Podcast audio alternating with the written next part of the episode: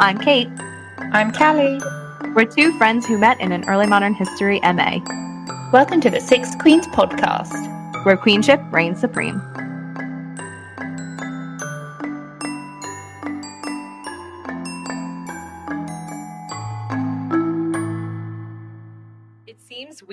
We've actually made it to the last episode of the motherhood series. I mean, we have specials coming, but this is like the last kind of regular episode. I'll admit this one was the one that I was kind of excited for all series because I feel like we've been building to it. And this one is the one that we're going to be talking about the memories of the three of our queens who had children who then became ruling monarchs in their own rights. So Catherine and Mary, Anne Boleyn and Elizabeth, and Jane Seymour and Edward. This is the appropriate one to finish the main bulk of this series off with because so it's just I just said like you know we started with with Margaret Beaufort and her role in influencing you know Henry the Seventh and you know it's like we've kind of taken a little bit of her with us along the way and kind of come full circle and, and how these three Tudor queens are are remembered by their children where this episode will really tie everything together is that all of these women were really striving to make their mark through their children.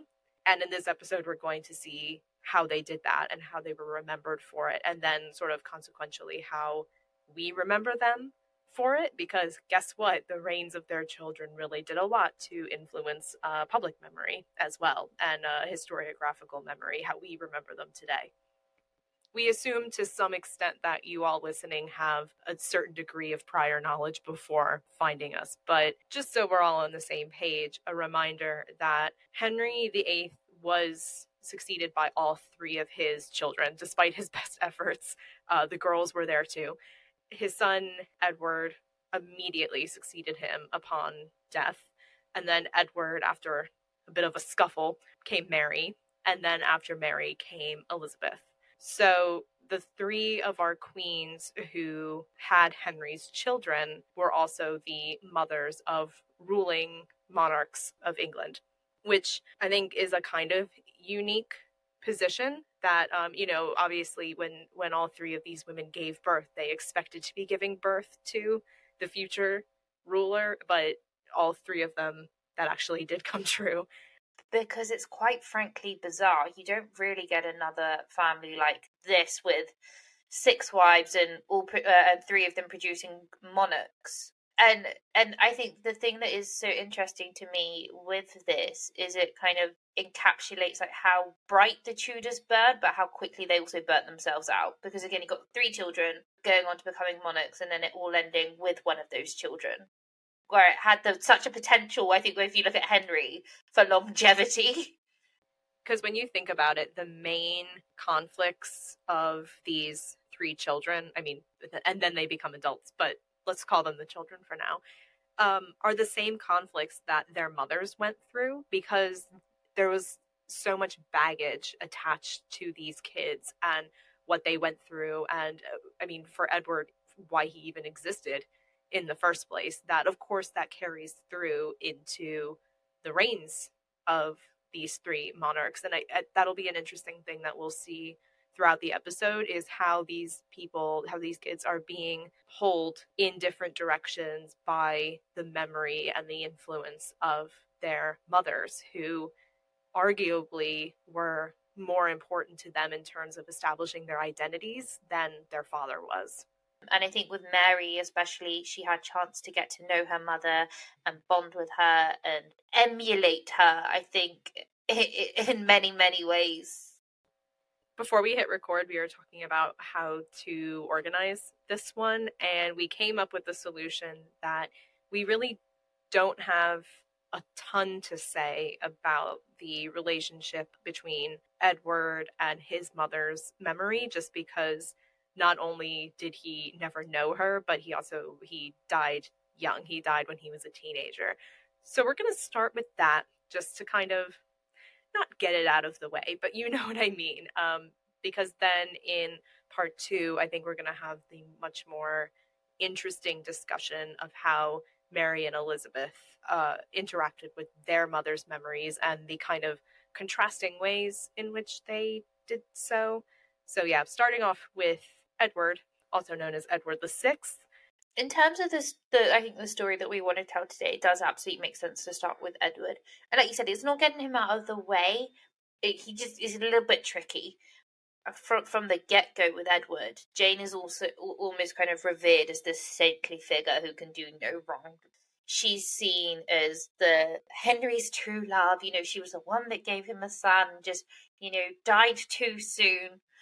I know we touched on this subject before, but worth repeating here that Jane is so often sort of labeled as Henry's true love, the one that he really loved, and people like to talk about you know, well, what would have happened if, you know, he had grown tired of her or whatever. But Jane's greatest insurance was Edward. I mean, if she had lived, she would have been the mother of Henry's son, and that would have gotten her a long way. Um, even if he grew tired of her as a person, she would still have a spot as the mother of the heir to the throne and Henry's son. So when we talk about him quote loving her the most that's that's why is because she was the woman who was going to further the Tudor dynasty. And how do we know that? Because in death, that's exactly what Henry does is he puts her on this pedestal of being the mother of the next generation of Tudors and Henry's true wife because she was the one who gave him what he wanted so badly for example, there's a mural that once existed at Whitehall Palace, which again, I think we've talked about before, but it shows the generations of Tudor monarchs. So it shows Henry VII standing beside Elizabeth of York, and then it shows Henry VIII. And the consort that he chose to be painted next to is Jane Seymour, because Jane Seymour is the mother of Henry's heir. This is the royal couple that will continue the Tudor dynasty in the same way. Another painting I know we've talked about before, sorry. There's a large dynastic Tudor painting that is now at Hampton Court Palace, and it shows Henry enthroned with Edward beside him. Edward's, you know, a boy, but he's being kind of marked as the heir to the throne. And though Catherine Parr was the queen at the time, she is not sitting beside Henry on his other side. It's actually Jane Seymour.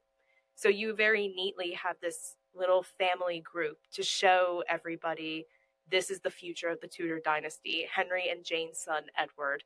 This is the the little royal family here, even though at that point Jane had been dead for many years. Even though we've spoken about those paintings before, you can use them in so many different contexts, so, and that, that that's a wonderful thing about art they tell a very interesting story uh, about, like you said, Jane's position and about Henry's attachment towards her and uh, the position that she held as the, the the one who finally gave him a son. Edward then grew up with that image of Jane as this heroic, saintly woman. He was taught that I think he was somehow more special not only because he was the male heir obviously in status he is higher than his sisters but also because he is jane's son.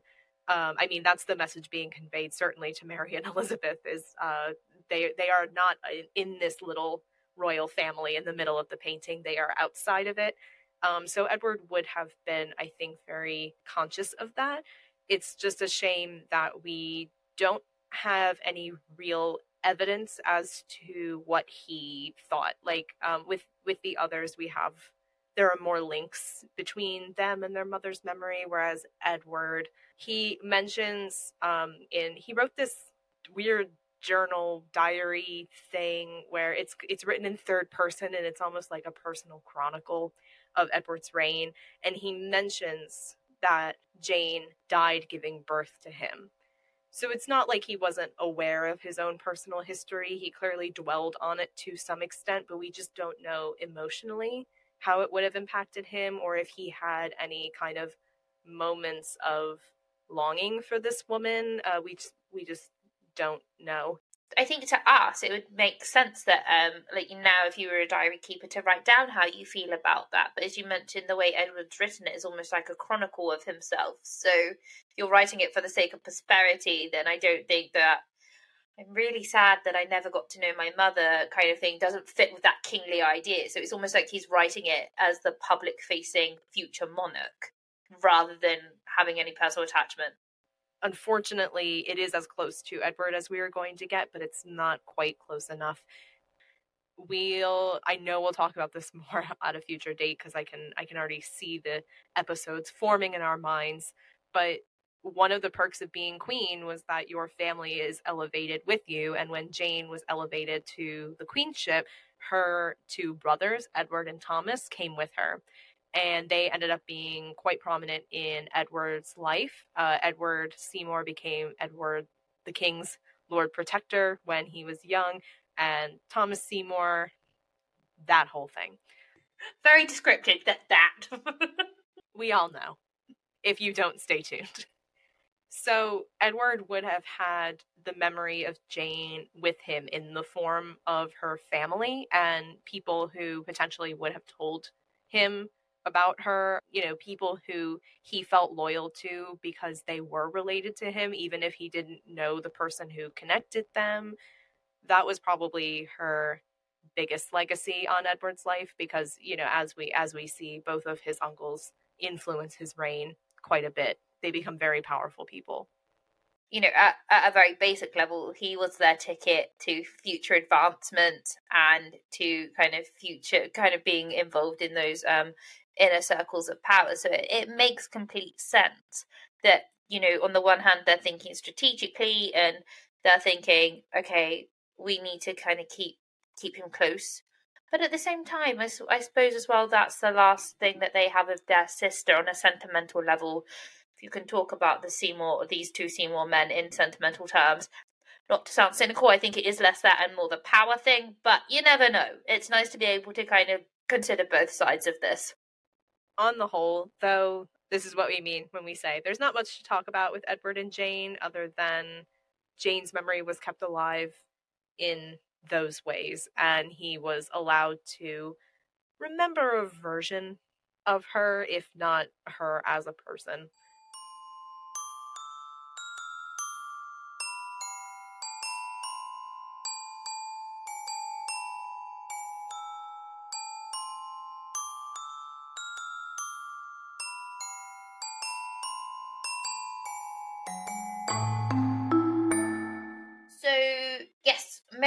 First arrived on the throne of England in uh, 1553.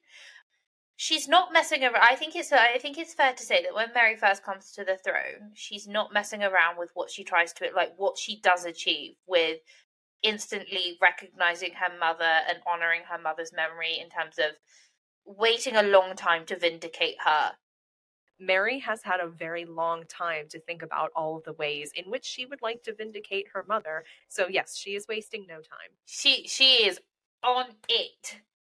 And I think I think this kind of speaks to the like we just said at the start, you know, um, Mary had the most time with her mother. She had the biggest kind of personal contact with her, and that biggest um, uh, would have had a bigger influence on her in life.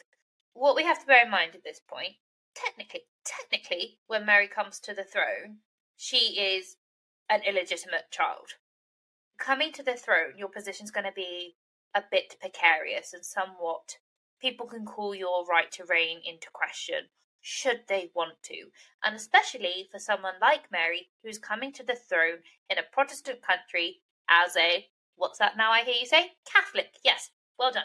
So, um, what the first one of the first things Mary does when she becomes queen is she puts into law that her mother and father's marriage was valid, thereby making her legitimate. I mean, since she was about 16, Mary has been screaming as loud as anyone can hear that this is what she believes. Uh, I mean, her famous quote to Anne Boleyn was every time Anne Boleyn tried to get Mary to acknowledge her as queen, Mary would play the game of being like, I know no other queen but my mother, or, oh, sorry, I can't have received a, a missive from the Queen of England because that would be my mother. You know, she was always making it very clear.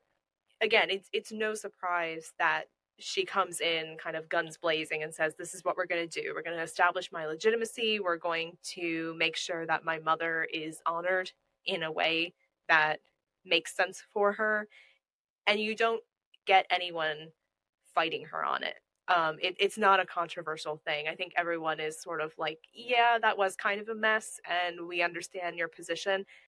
She she does two things that I like. So the first thing that she does that I like is um, when she's gathering support for her to come to the throne and to um, and to substantiate her claim to be queen, she does a really powerful thing and she capitalizes on Catherine's memory. She went to those areas where Catherine's memory was strongest amongst the people there, and she said, Will you effectively, something along the lines of, Will you support my claim to the throne? And they said yes, out of reverence to your mother. I think if we're talking about memory, we also have to kind of remember, uh, look at how they use their memories to their own advantage as well, um, and to kind of get them to where they wanted to be. Because without doing that, without being able to garner that support, I think that uh, especially with Mary, her cause would have been lost, or it would have been a lot more difficult for her to win win that crown. So I think that is a really interesting thing that she did, and a very clever way that she used that memory as well. Well, and I mean, the other thing that Mary could bank on in terms of her mother's memory was, or the memory of what had happened to her mother, is that most of Europe supported Mary um, and and sympathized with her claim because they sympathized with her or because she was related to them through her mother. Uh, Catherine had a lot of contacts. She was related to some of the most powerful people in Europe namely her nephew, Mary's cousin, the Holy Roman Emperor. Yeah, cool that she was doing it in East Anglia, especially um, you know, in the immediate sense of like, hey, I need an army to help me take London like tomorrow. Can you help? But on the world stage too, she knows that she's backed by some of the biggest powers in Europe simply because of who her mother was.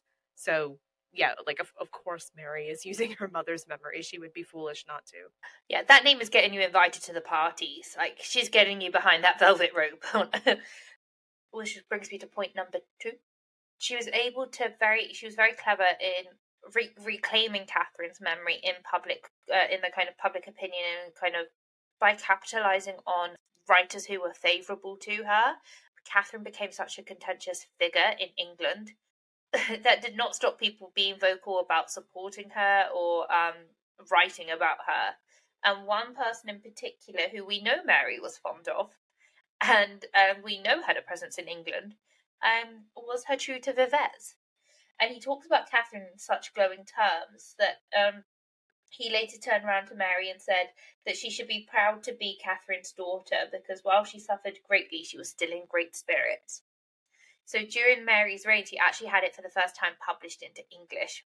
It, it sends a very clear message that she is reclaiming that that um, Catherine in not just personally, but very very publicly as well. And you have to hand it to them; it sticks because when you think about Catherine, I mean, the earliest dramatic portrayal I can think of for Catherine of Aragon is um, Shakespeare and Fletcher's Henry VIII where Catherine is very much the main character, tragic figure. Like it's a really great role for uh, women actors because it's this like really moving performance. It could be the performance of your career, and that's as early. That's you know less than if not a hundred years after Catherine has died. And from there on, Catherine is always being portrayed as the wronged woman, the strong, steadfast, slighted woman, not necessarily a victim, but not necessarily a weak person. So Mary's, you know, crusade to make sure that her mother is remembered that way as the queen that Mary wanted her to be, gotta hand it to him. It worked. That's how I think of her. Yeah. I want to mention too, like we we touched on the kind of um the political ways that Mary paid homage to her mother when she became queen. I want to talk about more about the emotional because I think more than the other two, more than Edward and Elizabeth, like you said, Mary has such a strong emotional connection to her mother purely because they knew each other. Um, and and Mary got to spend time with Catherine, and then of course everything that ended up happening only I think strengthened their love. I mean, if you're forcibly being kept away from your mother for years, it's going to do nothing but strengthen that devotion.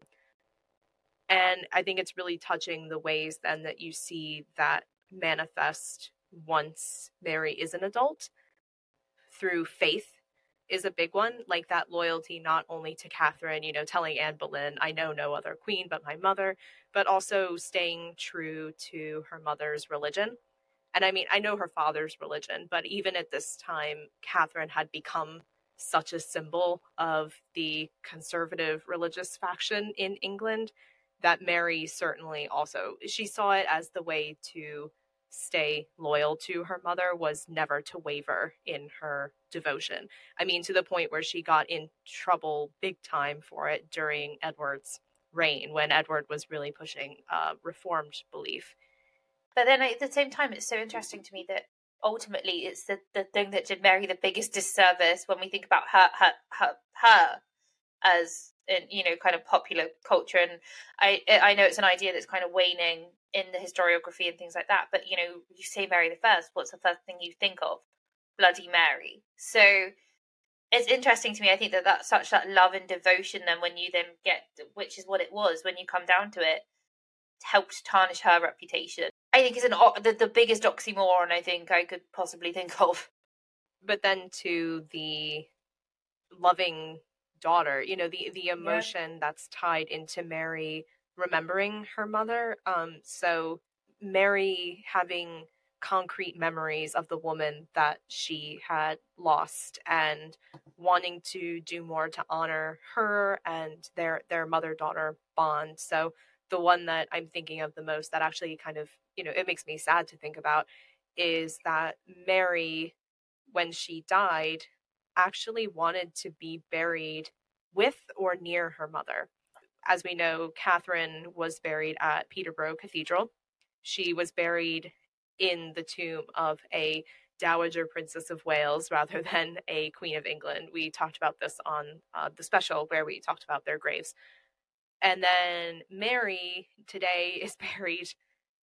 God, this is so bad. She's buried underneath Elizabeth I at Westminster Abbey. So Elizabeth has this big tomb with a marble effigy on top and it's grand and wonderful and then you know somebody says by the way mary is also here and you'd have no idea if nobody told you that because it's very clearly elizabeth's tomb and mary's just dumped there too originally mary's intention as as stated you know when she died was for her to be buried at the chapel in greenwich and for Catherine to be moved from Peterborough and reinterred next to, if not in the same tomb as Mary, where they could be together forever. You know, having been kept away for so long, they could have. I think she she specifically said tombs honoring us. So the, you know the inference is clear is as we should be honored as queens of England.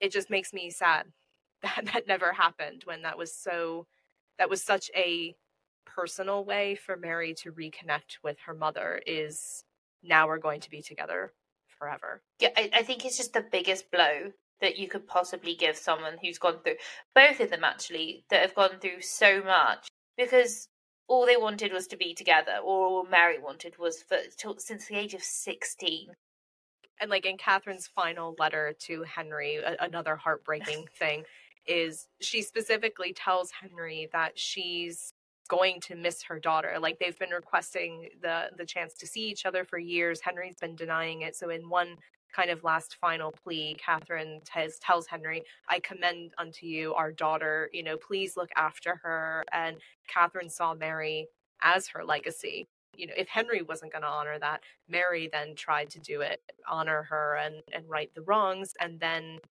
yeah, Elizabeth. We don't know why Elizabeth didn't do it. We could probably guess several reasons why, but it it never happened. Every once in a while, I think historians are allowed to acknowledge the just kind of base human yes. emotion of it. You try you try not to do it. You try not to kind of put your emotions onto people because it's hard though. that's the problem. It's hard with this. I mean, you you you read about this and you read Catherine's letter and you read Mary in her will saying, All I want to do in the absence of a husband who really didn't care much for me and siblings who really didn't care much for me, I want to be with my mom. And it still didn't happen. Heartbreaking. I think feelings are appropriate and they're also necessary. Because I think sometimes when you're talking about facts being facts, you forget that facts are also people. And Mary gets such a bad rap sometimes yeah. for acting on her emotions and, you know, her policies, which we think of today as being very controversial, were driven by that need to honor her mother, honor her faith, and therefore her mother. So I think, too, you know, we throw in the woman factor. A lot of people are like, well, she was very reactionary. She was acting on her emotions and she was bitter. You, you get it, though, right? Like, you know, when we frame it like this, you think, yeah, of course she was trying to honor her mother after everything that they had gone through. Of course she was loyal. Of course she was determined to right all of these wrongs. So, and I think it's easier to understand the, her motivations a lot more and see how Catherine's legacy really is her daughter and that, that that steadfast loyalty that she gave to her daughter.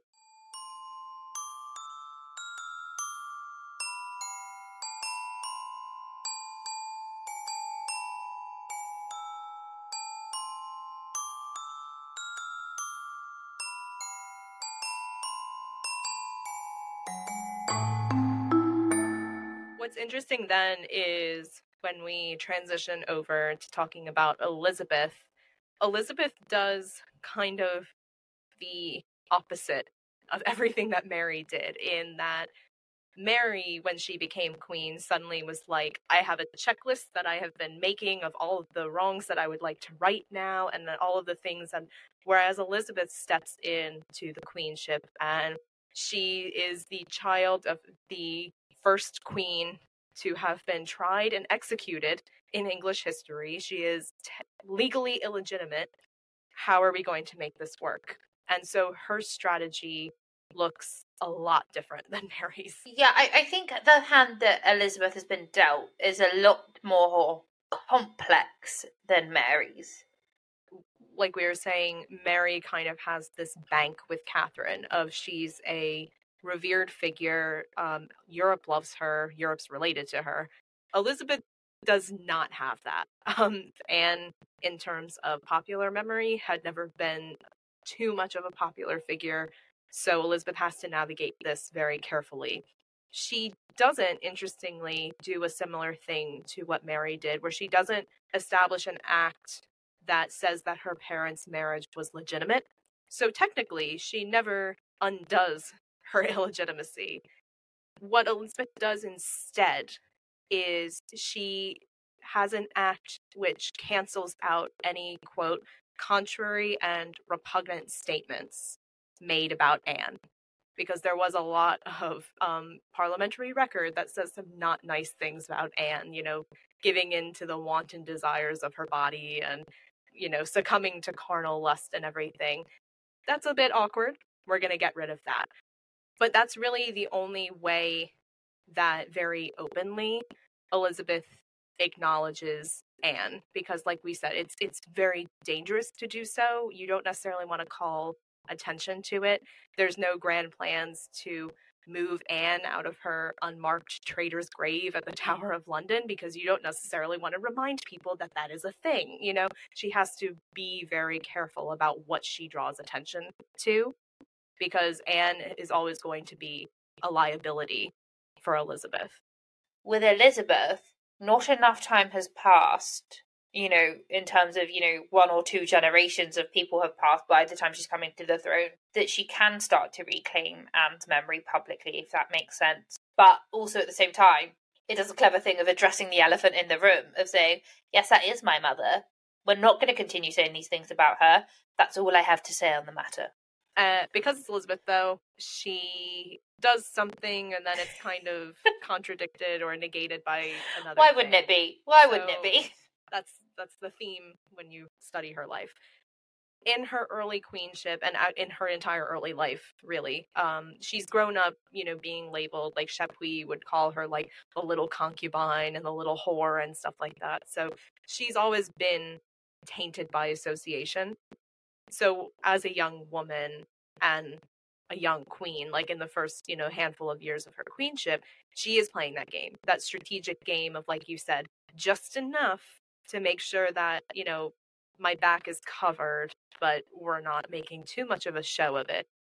Except she starts to give these little nods to the memory of Anne. And it's never really black and white clear. It's a lot of circumstantial stuff that we have to attach meaning to, kind of in retrospect, but it is there. So, like, one of the most profound ones I can think of is during Elizabeth's coronation procession. Um, so, as we talked about in the coronation special, there's a procession from the Tower of London to Westminster where the actual coronation happens. And along the way, the monarch stops to view these like little plays and tableaus that are put on by the City of London. And one of the ones during Elizabeth's procession included like sort of a visual like family tree of the Tudor dynasty. So there were actors who were playing Henry VII and Elizabeth of York. And then, interestingly, there was an actor playing Henry VIII and his queen, who was Anne. And I can't imagine what it must have been like for the London public to suddenly be like, oh, wait, we like her now? You know, she's been, we've been spending so much time vilifying her that suddenly she's. This is, is, this back? Is that back? Like, you know, other little things too, like Anne's falcon, um, her her symbol, her queenship symbol, was used and incorporated into Elizabeth's symbology as well. It was embroidered on stuff. It was painted on. You can see it kind of next to her coat of arms sometimes. So again, like you have to, we have to attach meaning to it as historians, but it's there. It's not hidden.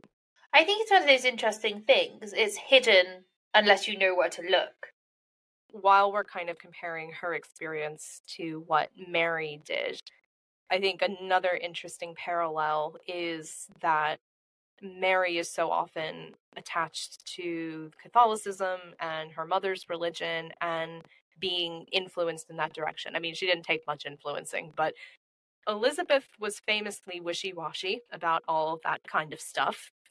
And so she took a lot more influencing. It's interesting then to see the reform clerics, um, the what the Protestants as we would call them, pulling Elizabeth in their direction, trying to get her to settle the religious question by favoring their side of it, by invoking Anne's memory in the way that the Catholics would have invoked Catherine of Aragon's. To them, Anne was a Protestant martyr. She was a hero of the Reformation. I mean, the English Reformation literally happened for and because of her. So they saw her as a champion of their cause. And they thought if we need to get the Queen now to support us, what's a really great way to do that? By saying that this is what your mother would have wanted. You're continuing your mother's legacy if you favor us. And there's so many examples of um, all of these reformed clerics coming to Elizabeth and saying, "Oh, I knew your mom back in the day. Oh yeah, your mom was was such a saint. She was such a godly and charitable woman, and you'll be just like her." Like they're totally using Anne. If it suits the cause, go go with it. You know. My favorite thing about it though is that because of all these Protestants who are trying to brown nose Elizabeth into supporting their cause, is you get this image of Anne as a very saintly person, a very godly person, somebody who is deeply invested and interested in the cause, the religion, and saving her soul. And it's this complete shift from Anne being seen as a completely immoral person simply because of who her daughter has become. I mean, to the point that um, there was basically a quote official biography commissioned about Anne Boleyn, kind of setting the record straight about who she was. It was called The Chronicle of Anne Boleyn, and it was written by a man named William Latimer, who was a Protestant and he knew Anne. He was part of her sort of team of chaplains when she was queen. And the official status sort of indicates that Elizabeth had something to do with it, whether she commissioned it or she just approved it, we we don't know. But the introduction, the dedication to that work is really interesting because not only is does he say he's writing this to celebrate who he believes was such a godly and important woman, you know, usually adjectives that we would reserve for somebody like Catherine of Aragon. He's also saying that he's doing it specifically to give some comfort to her daughter.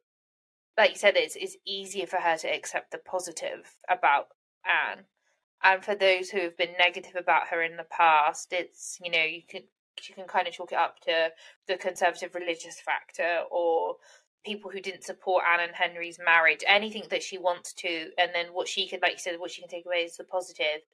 And I mean, in the same way that like we saw Edward being close to his maternal family, his uncles, rather than his royal family, Elizabeth was very much closest to her Boleyn relatives. Um, she was really close with the children of Mary Boleyn, um, the Carey siblings. So you can see that there she wants that attachment. She wants that familial comfort of being close to this woman who she doesn't really know. But like you said, you have to pick and choose. So personally, yeah, it would be really nice to have all of this nice stuff surrounding you about your mother.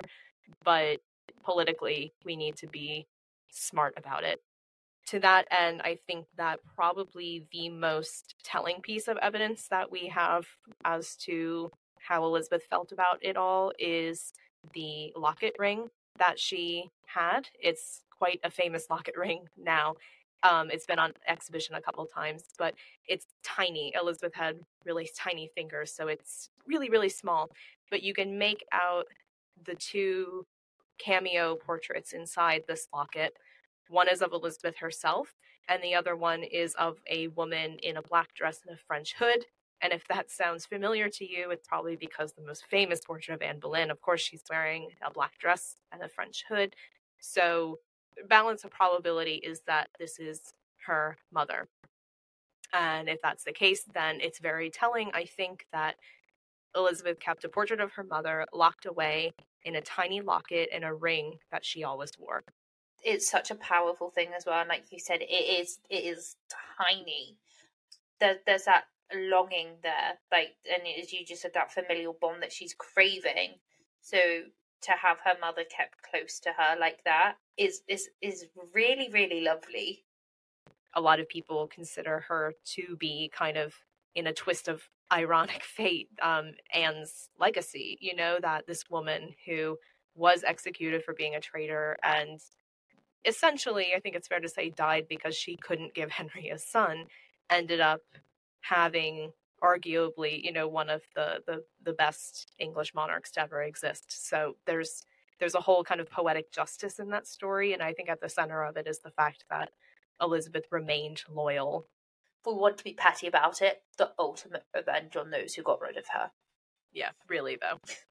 These ladies got their dues. It just it took their daughters to, exactly. to make it happen lest I continue to talk about Elizabeth and Anne for years. Fun fact that was my dissertation. If it sounded like I know a, a stupid amount about it, that's actually what my dissertation was about.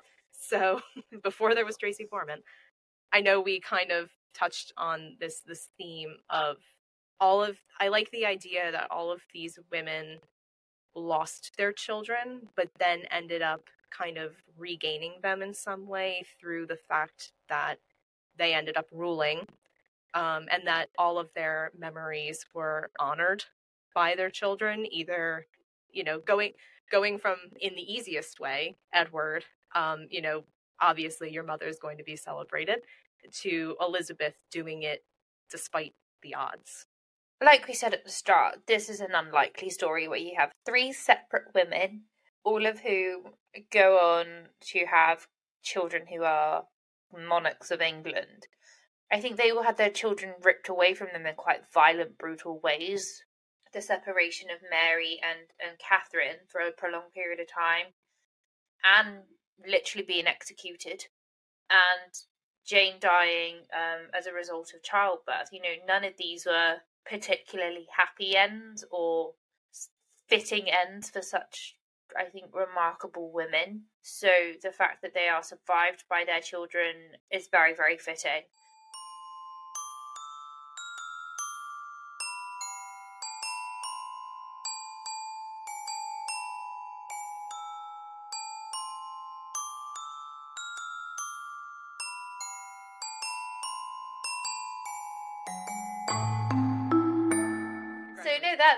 pretty much wraps up season four. And uh, like we were saying at the start, it, it kind of it, it's felt like a long time getting it out to you all, but I think this one's been so much fun to do. I know, I know we've covered some pretty heavy stuff, and it's not always been um sunshines and rainbows. Well, I mean, the Golden War series wasn't sunshines and rainbows, but this this this less so. Um, but it's been so interesting, and I think with some episodes it's been so much fun because you can get get the social history in there, even if it wasn't obvious. Um, you know, in terms of looking at you know the medical history, and I think it's just a really fun lens to have been able to understand these women a little bit more and what they went through.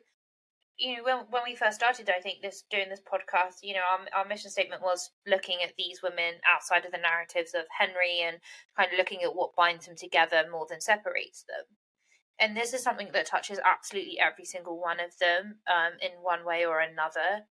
Uh, four of our queens had children, um, you know, went through the process of conceiving and then giving birth to children. We didn't really talk about Catherine Parr's child here. Like, I know we talked about that she died in childbirth, but I just want to footnote that the child probably died in infancy. There's not much known about her, which is why we didn't discuss it. I just, it suddenly occurred to me that I don't think we ever said that. But in this episode, we did get to see that three of our queens lived on through the reigns of their children. The other queens, the two other queens that didn't necessarily give birth themselves, were mothers in the sense that they were stepmothers to the three Tudor children. Uh, Catherine Parr probably more so than anyone having that effect on them as the, the the mother figure that all of them I think craved, or at least the, the familial role of having somebody in your corner. It's hard and it's kind of reductive to talk about motherhood sometimes because when you're talking about queenship, it is the thing that all of these women aspire to because they have to. The chief role of being queen, unfortunately, is the production of a male child. So motherhood is the highest possible kind of rung of the, their ladder. You know, as we saw with Jane Seymour, if you can have a boy, then you're in. But I think on a deeper, more emotional level, we've been able to see how it went beyond just this is what I'm supposed to do with my life, and it, it became part of their identities. Uh, they all loved their children, even if they didn't really get the chance to know them. It ends up being a very kind of unique experience for all of them, but one that they all share. Series four, well, the main episodes of series four, which is a fun thing to be able to say, because just because the main episodes are over does not mean series four itself is over. Because we still have a bit more in store for you coming up um, towards the end of uh, this year over the holiday season. We will have a holiday special for you, so watch this space. And in keeping with the um, the trialing of our honourable mentions, um, especially in regards to motherhood, we are going to be closing out this series with an honourable mention of Bessie Blount. Come and have a listen. Um, that'll be coming to you sometime in 2024. We've got lots more in store for you, and also coming to you at some point in 2024, series number five.